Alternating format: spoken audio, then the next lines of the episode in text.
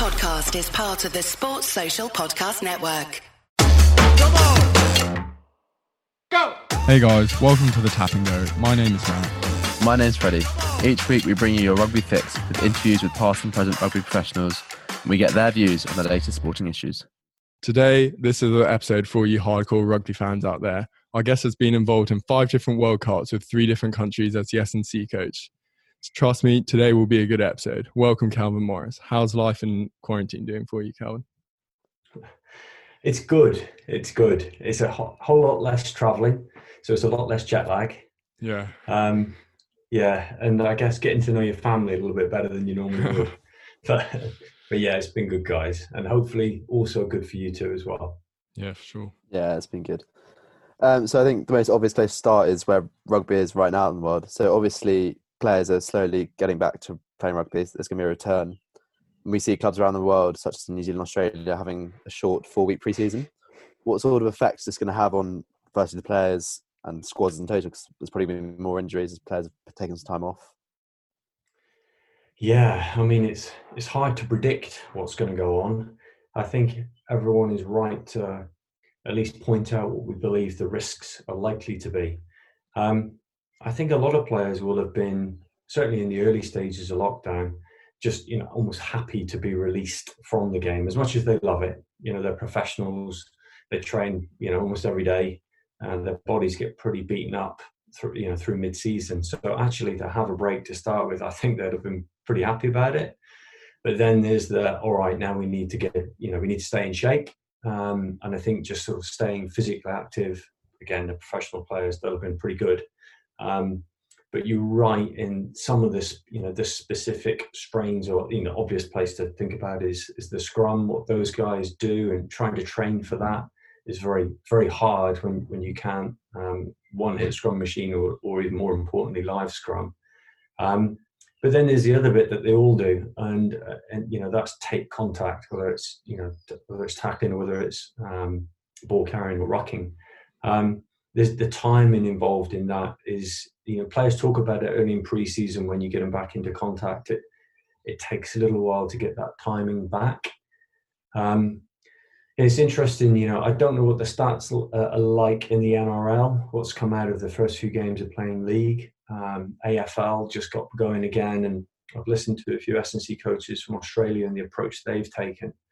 You know trying trying to get guys ready for the game in terms of the ground contacts and just how you're going to move in the game and sort of the timing of it, and then moving into contact preparation at the end of a very mini preseason. Um, but everyone's tried to take a logical approach. Um, long answer, but you know, if it's going to hit, is it going to be good enough? We'll soon find out. Yep. Yeah. So I guess a couple of weeks ago we saw Beauden Barrett do a four minute twelve Bronco breaking a club record. For all the for all of you who don't know, Bronco's a 1.2 kilometer shuttle run, and you've been involved with the I guess England program in 2003 and recently Japan in 2019. What are the main differences in sort of fitness and sort of strength between the the I guess rugby professionals now and back then? Yeah, so I mean it's a good question. Um, I mean, the, the let's say start with the similarities. Um, there was there was a, there was definitely pride in both teams in the level of fitness that they kind of had and also wanted to get to.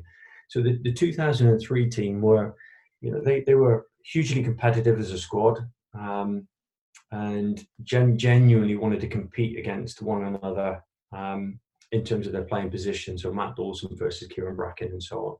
And when you ask the players about that that camp, um, you know, certainly the preseason leading into 2003, it was the level of competition that they talk about. Um, it was super hard, but um, but their pride in competing against one another, and it was somewhat similar with the Japanese team. They were together for a long period of time, um, and they genuinely wanted to drive each other to really high levels of fitness, and they absolutely got there. Um, I mean, in terms of what's happened generally across the game, uh, in 2003 we had these um, 60 kilo dumbbells. Um, and I remember two players doing bench press with 60 kilo dumbbells. By 2011, we had to have 80 kilo dumbbells made. Um, two players used them. almost all of the backs were using 60 kilo dumbbells. Many could use 70 kilo dumbbells. It's just that the strength levels involved in the game. And that's primarily because of the professionalism of what they do in their clubs week in, week out. As that's improved, you know, when the national squad players come together, they're seriously impressive, seriously strong. Who are the players using the 80? Uh, uh, back then, Manu Tuilagi is the obvious one. Um, but yeah, James Haskell, Yeah. he had a crack at the 80s. I remember Tom Wood having a crack. Can't remember how successful he was. Um, but there were some, and it, there have been a couple of the backs who'd like to have had a go as well. Hugo being one of them. Yeah, there were some strong boys around back then. Um, yeah, the, the Japan team, their sort of yo-yo test, their Broncos were good, but not incredible. Um, but you know, the, the sort of minimum squad standard was very good. Uh, but it was just what what they were able to achieve in in repeat rugby rehearsal, which we can get into more detail. You know, a few guys like later in this talk, but they um they, they were tremendously unfit. Um, measured in a rugby way, you know, as as as we've learned to use GPS and um, and, how we can essentially chop up periods of games and rehearse them in in training sessions.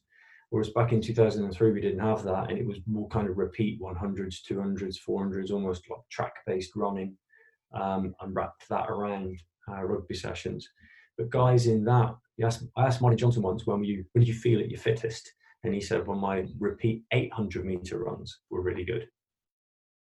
So you know, it was a different emphasis, I guess, back then on how to get fit for the game. But in terms of the standards that they applied to it, I think the guys were fantastic.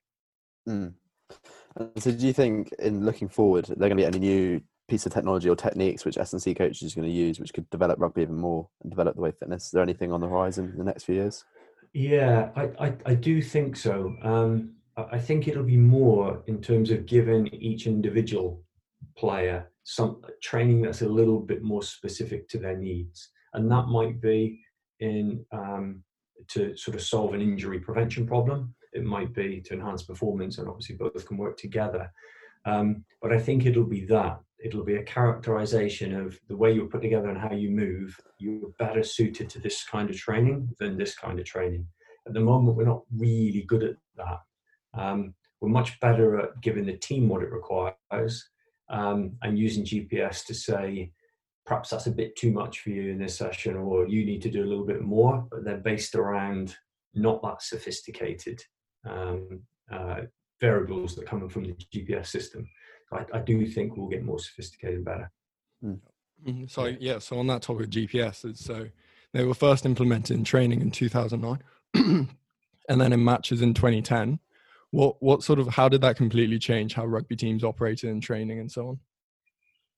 Um, yeah, it, it definitely took a while because you suddenly had so much data you didn't really know what to do with it. Um, you and, and also it was very difficult to translate what um, a work rate of 120 meters per minute, for example, you've you know in in one minute you've covered 120 meters is sort of what does that mean? What did that look like in terms of the rugby? That it doesn't. It might the rugby might have been good. It might have been bad. And 120 meters in a minute isn't actually that much in terms of a distance to cover. But if you've made five tackles in that, actually you've worked pretty hard. So it was making sense of um, that data and how it translated to good or bad rugby. Um, and that definitely took a good, I think, a good few years, probably five years. Um, but now I think teams are starting to use it. They're, they're, sort of they've got their objectives of why they're using it are, are, are clearer.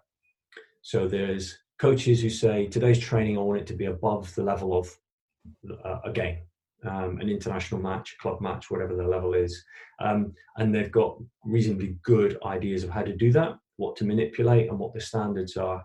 Um, and we've also become quite good at um, individual prescription in terms of load. That's too much. This, you know, that's you know, that's not enough for you. And day by day, I think those two things um, we've we've definitely across the sport got much better at. Certainly in tier one. Mm. And so we had Sir Clive on the podcast a couple of weeks ago. And so we were just wondering, from a being a member of his team, what was it like mm. being under his coaching style, and what sort of image was it amongst the squad members to create? Yeah, he um, he, was definitely. It's funny looking back, well, almost 20 years later um, from when I was there. He uh, he was definitely visionary. Um, when I joined, the, the, the guys were already the best team in the world. They're world ranked number one. Um, so it was an interesting, you know, again, hard to reflect at the time just how good it was. It was, you know, after that you look back. But he was, he was, he wanted no excuses um, and no compromise. He never wanted us, you know, as a squad to look back and go, if only we had. So hence there, there was experts everywhere. The team was very well funded. Um, he demanded that from the RFU, and the RFU were excellent at supporting him um, and the team. And the, the, the, players had a similar attitude, so he, he drove that really, really well. He had an understanding what he calls the basics. So yeah, you absolutely have to get these things right. Set piece being one of them. Restarts. It's a bit almost they're not boring, but less exciting um, parts of the game. But they create possession, they create opportunity, and you have to get them right. And he knew that and statistically could support it, which also influenced his selection. He did things like that really, really well. Knew what his building blocks for the game were. I want no compromise, no excuses. Um, so you'll have the best of everything. And if we lose, then it's because we're not good enough at rugby. And I think having that as just as you know, that's how you set out your store. I think that's really impressive.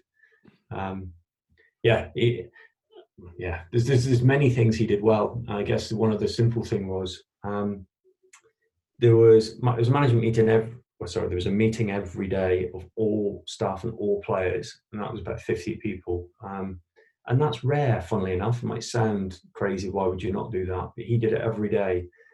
Everyone in the team had an opportunity to talk. Most didn't, but you had an opportunity to. So, one, it meant that everyone's on the same page with whatever the message was. Um, but also, if someone comes up with a good idea, it doesn't it doesn't matter who said it. It's a good idea, and it gets implemented straight away. Um, and there's a parallel there with uh, Dave Brailsford from British Cycling and Sky. He's also very, very good at doing the same thing, moving forward with good ideas for meetings and giving everyone the opportunity to talk. Mm. So some basic stuff that Clive did really well, as well as obviously more sophisticated things. Yeah. yep. So you're involved with England in 2003, which obviously won it. 2007, which they made the final, and 2011, which they went to the quarters. What would you say were the yeah. main differences between the 2003 and seven squad and the 2011 squad? Uh, yeah, so, so 2003, very settled squad, favourites, world rank number one, beating everyone home and away. You know, you just then go into Australia with a bunch of pressure on your shoulders, really. But the guys who created the opportunity to win, they knew how they were going to play. Um, I think the job of Dave Reddin, and Dave Reddin was the lead S&C coach at the time, who I'd just come in as assistant. Um, our job to prepare the team was actually more simple because they knew how to play rugby and what kind of rugby they, they were going to play. So we could take, we tried to make it sophisticated naturally, but you know, looking back, I think it was reasonably basic, really as strong as we could make them, as big as we could make them, as fit as we could make them. In 2007, it was a bit different. You still had the core of, of an experienced team with some newbies and how to put that, you know, they get that group together to play a kind of rugby that was appealing. It was a bumpy process, but ultimately successful. You know, getting to the final, I think, was a great achievement. Um, and and super enjoyable as, as well. Um, once we got over the disappointment of the early rounds, um, and 2011 was um, it still felt like a creation of a new team. We'd, we'd had some really disappointing performances and some really good ones in the couple of years previous, but the team still wasn't settled and the style of play wasn't really settled. And I think we were just, we went actually with a fit team, really combative team. They're fantastic in contact. Um, and we just came up against the French team that wanted to prove something in the same way as the 2007 English team did and they just got their game plan right and got lost by a point in the final. So you know that you, mm. and I think England could lose to France as they did in the Six Nations this year. It just you know when when the French team turn up, they're bloody good. Yeah, completely. And so going from a tier one countries like England, you then went to Georgia, which tier two. I was wondering whether you could just enlighten us a bit of like the experience you have in Georgia. Obviously, it's pretty very different to the England setup. The RFU is so well funded. Yeah, um, yeah, it's very different. Uh, uh, I mean, in saying in saying that, there were no excuses for me in terms of, um, let's say, the environment, the equipment, the facilities. Um, what the Georgians had was not beautiful looking, but they had everything there. They've got a great, a fantastic training base in Tbilisi. Um, the pitch was half decent, good gym, training dojo, which was built for us, so like a wrestling center. Um, hotel, kitchen, everything's on site. It's, it's really, really good. Um, the, the, the, challenge really for, I think the, there's a couple of challenges. One is that the way that whichever two tier two team it is, the way that they play the game. And if you've watched any Georgian rugby, you know, the, their set piece, particularly the scrum, is, you know, world class. And in contact, they're incredibly physical. They, they thrive on it. Um, you know, wrestling's a national sport, part of their upbringing. Um, they're warriors. Everyone's tried to invade them through the years, so they, they just like fighting. Um, so they're really combative. Um, it's the it's playing a more expansive game and and having players in the team who've held a rugby ball and passed a rugby ball for enough time to have a good sense of time and space, like a like a Kiwi would growing up. Um, so that's their challenge. The other challenge is, I think it's the mental one, and this all tier twos, is believing you're good enough to beat a tier one, which Japan have got there. Fiji have done it a couple of times. Um, Tonga and Samoa a couple of times, but Georgia not yet. But they have beaten tier two teams ranked above them, and so they they sort of get in there. So that that's the challenge is is helping them believe they can achieve something they've not done before, but then helping them help trying to add to what kind of rugby they can play. Do you think it's time for Georgia to be introduced into the Six Nations now? I I do, and I mean I can be biased because I've spent time with them, um, but I think they're if you compare them to Italy, for example, and the time that Italy have had in the Six Nations now, and you know they they they've beaten teams, so they they've demonstrated they're good enough to be there. But I think given the same amount of time in there, Georgia would be equally as good, if not better.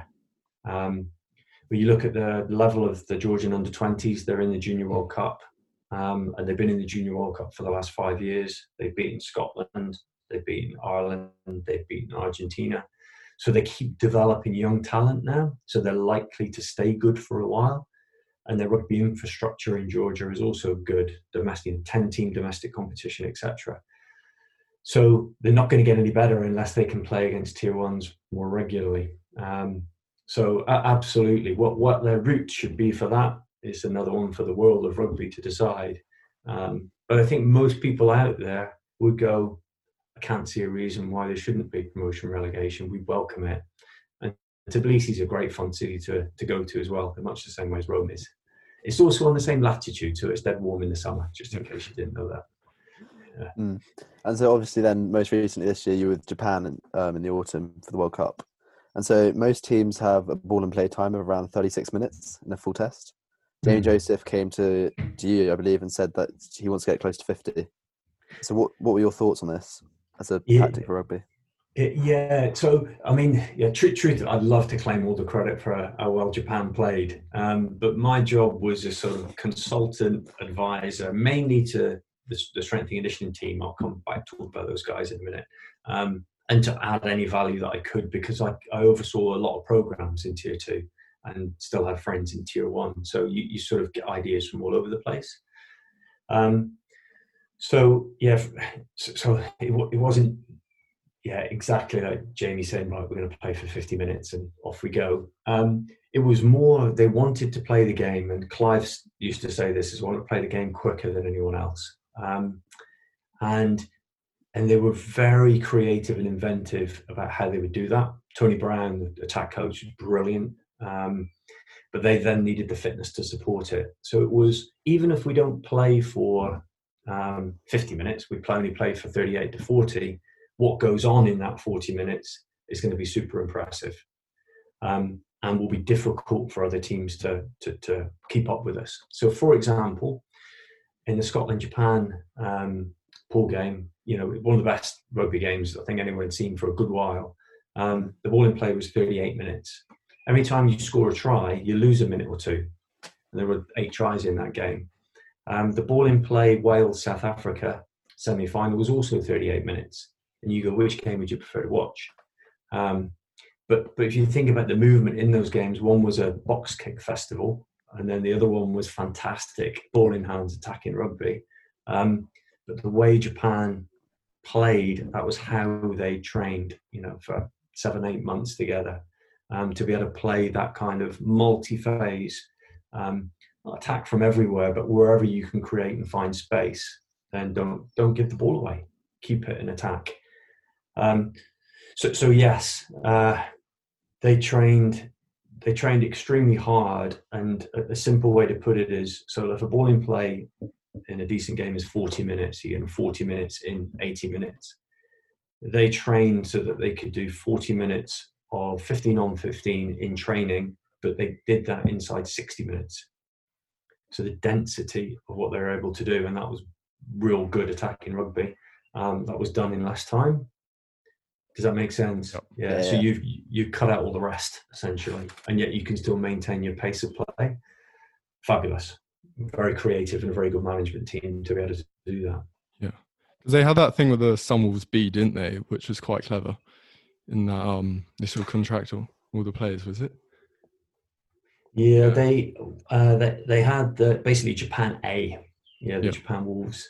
Um, so they were able to balance um, so, so guys who needed sort of higher level of of rugby, they essentially played some more Super Rugby, um, and those guys who either needed more time to gain gain fitness. Michael Leitch, the captain, was a good example. He had a, a pretty bad injury. It took him a while to come back from it, but he needed to play some rugby.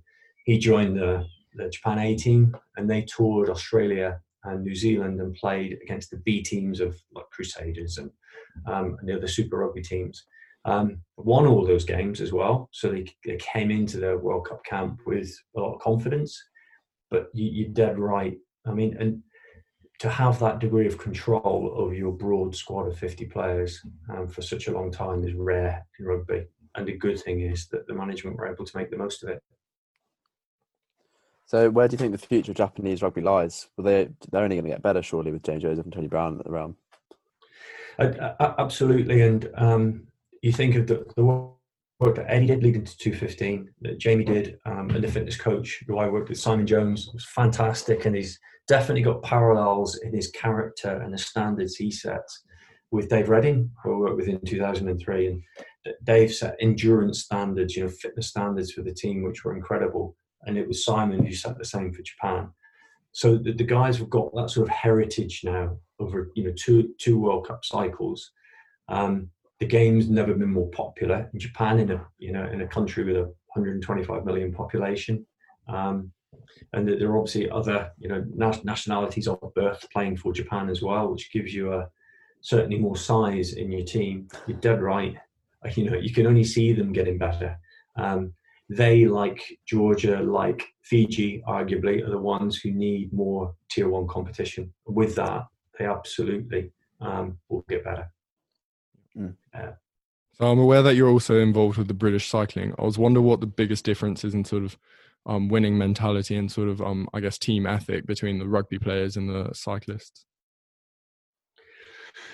Good question. Um, yeah, I had a, a, very a very enjoyable um, three years working with British Cycling um, through to Rio, and it's, it's interesting. There's, there's a I think it's a different type of person that chooses either you know to be a track cyclist, which the team that I work with, or um, you know an international rugby player, team sport player, and you're, you're driven by different things. Um, and I uh, had a similar experience working in athletics years ago in individual sports. But but everyone's still driven and committed to succeed. That's that's the parallel. They just are. Um, just choose a different sporting outlet for it. What was interesting is British cycling, like all the Olympic sports, funded primarily through UK sport, and they're funded based on medals. It's that you win X many medals, you get this this amount of money, um, and it's a really honest but rigorous process. And the teams have to come up with what they call a "what it takes to win" model, a very strong deterministic model. If we can cycle this time in this race, we should win. What is that going to take? And you you have every layer of the model written out after that there's arguments that it's always more difficult to do that in team sports. I'm not sure it's more difficult. It's just different. Um, but Dave Reddin again, um, he just published his "What It Takes to Win" model for the Football Association. Um, that was used for England football when they went to the 2018 World Cup, showing it, can be done, and it's something that binds the team that everyone works towards. And Clive had a version of it in 2003. Um, Eddie Jones will have had a version in, for for the World Cup last year. Um, it's that's the sort of learning that I think team sports could make more of. It's being really de- be more deterministic about what they think it's going to take to win. Um, that was something, as I say, that you know that, that I saw done very very well with British cycling. Yeah. And so, do you think there are any lessons that can be transferred from? I know there is it's team based, but relatively solo still sports cycling to rugby. Um, it, it, it's as it's as much that really. I think it's so. so for, let, us see. Let's take a sprint cyclist. They they'll have a good idea of what time they need to ride in, in, order to be successful if it's going to be the Olympic Games, and then the various factors um, based off of that. Actually, let's take team pursuit. It's better, but it's, it's actually no, it's not better. It's easier to give you an example. Um, the guys still need to be strong and powerful they they're sort of producing when they're on the front of the line 700 plus watts. Um, and it, but it's a four minute event, so it's kind of like middle distance in um, track and field. Uh, it, so you need a really big aerobic engine as well. You need to be quite strong and quick, but you need a really big aerobic capacity. Yeah. So you're always making decisions on, well, what should this, you know, why, where should they bias their training? And that's no different from a rugby player. Do they need to get stronger, fitter? What skills do they need to work on on the pitch? It's a balance of decisions. But in cycling, they lay out the model really, really well. So it's like over this next four or eight week block, we're going to train this. Here are our expectations. And then everyone involved in that program will sit down at the end of that block and honestly, and rigorously go through it. Did we hit the goals? Why? Why not? And so on don't I didn't I in my time in rugby I've not seen that done so well. Yeah, it's it's kind of rigorously checking on the decisions you're making to know that you're going in the right direction. The whole ship's moving in the right direction. Um, that that's what I think. I think we'll get better, and in the best places in rugby, that's probably happening. But that was the difference when, when I compare the two sports. Mm. So I'm quite interested. I guess the book Moneyball where they take baseball in a purely statistical sense and pretty much select the team in a whole a completely quantitative uh, manner. Do you think that could ever happen in rugby, like, or is it just a different game? I think it already has happened to a degree, but not in the. It's it's not done. So, so Clive, for example, what he would call his basics, um, and why certain players were selected in the team, um, w- w- was with um, it was sort of crystallized in his mind. So it might be based on the scrum or the line out. I need this player for that reason. Even if there's more athletic, more rounded, overtly attractive player to play in that position, I know what I'm getting from this player, and that's absolutely critical to our overall game plan. Um, I heard uh, I had a chat with a friend in South Africa who said to me, this was six months before the World Cup, um, Rassie Erasmus already knows who his best team is, and he, he meant it from a statistical perspective. So this player, he gives me this. These combinations of players, they give me this, and you know that overall map means I'm likely to win more games than I lose, and so it's kind of already being done. A Moneyball version in team sports. It's well done in basketball. It's well done in ice hockey as well uh, in the states. So a plus minus system, if you've heard of that. Mm. Well, I think that's we're getting close to that. All we've got time for, but just one more thing, which we've asked every one of our guests when they come on, is like their favourite part of their career. So, for you, obviously, it might be a certain period rather than one exact moment. But is there anything that really sticks out for you? Good question. Um, in okay, in rugby, uh, I had some great times in track and field, and Rio was obviously special with British cycling. Mm. Um, in rugby, uh, 2007 semi-final, beating France in their home stadium. We yeah. won the toss as well. We had the home dressing room. Everything about that, um, making the final was super enjoyable with the team I, you know, team I was part of. Then that was wonderful. Um, Uh, most disappointing, certainly 2011 World Cup uh, to, to, exit and all kinds of stuff going on. Um, that was that was disappointing. Quarterfinal stage, um, but then yeah, the the sort of 2015 with Georgia, getting two wins, coming third um, in the pool, which gave automatic qualification uh, for the first time in Georgia's history. That was uh, you know felt lovely because you could see what it meant to the team and meant to the people when they got back home, the kind of reception they got. Um, and then even yeah, I was lucky. I was in the stadium for Japan Scotland. Um, so watching, watching, yeah, actually watching the team under pressure play like they trained in the best way that they could. Um, you know, to win the way they did and you know get into the quarters was just fabulous. So that was that was also lovely.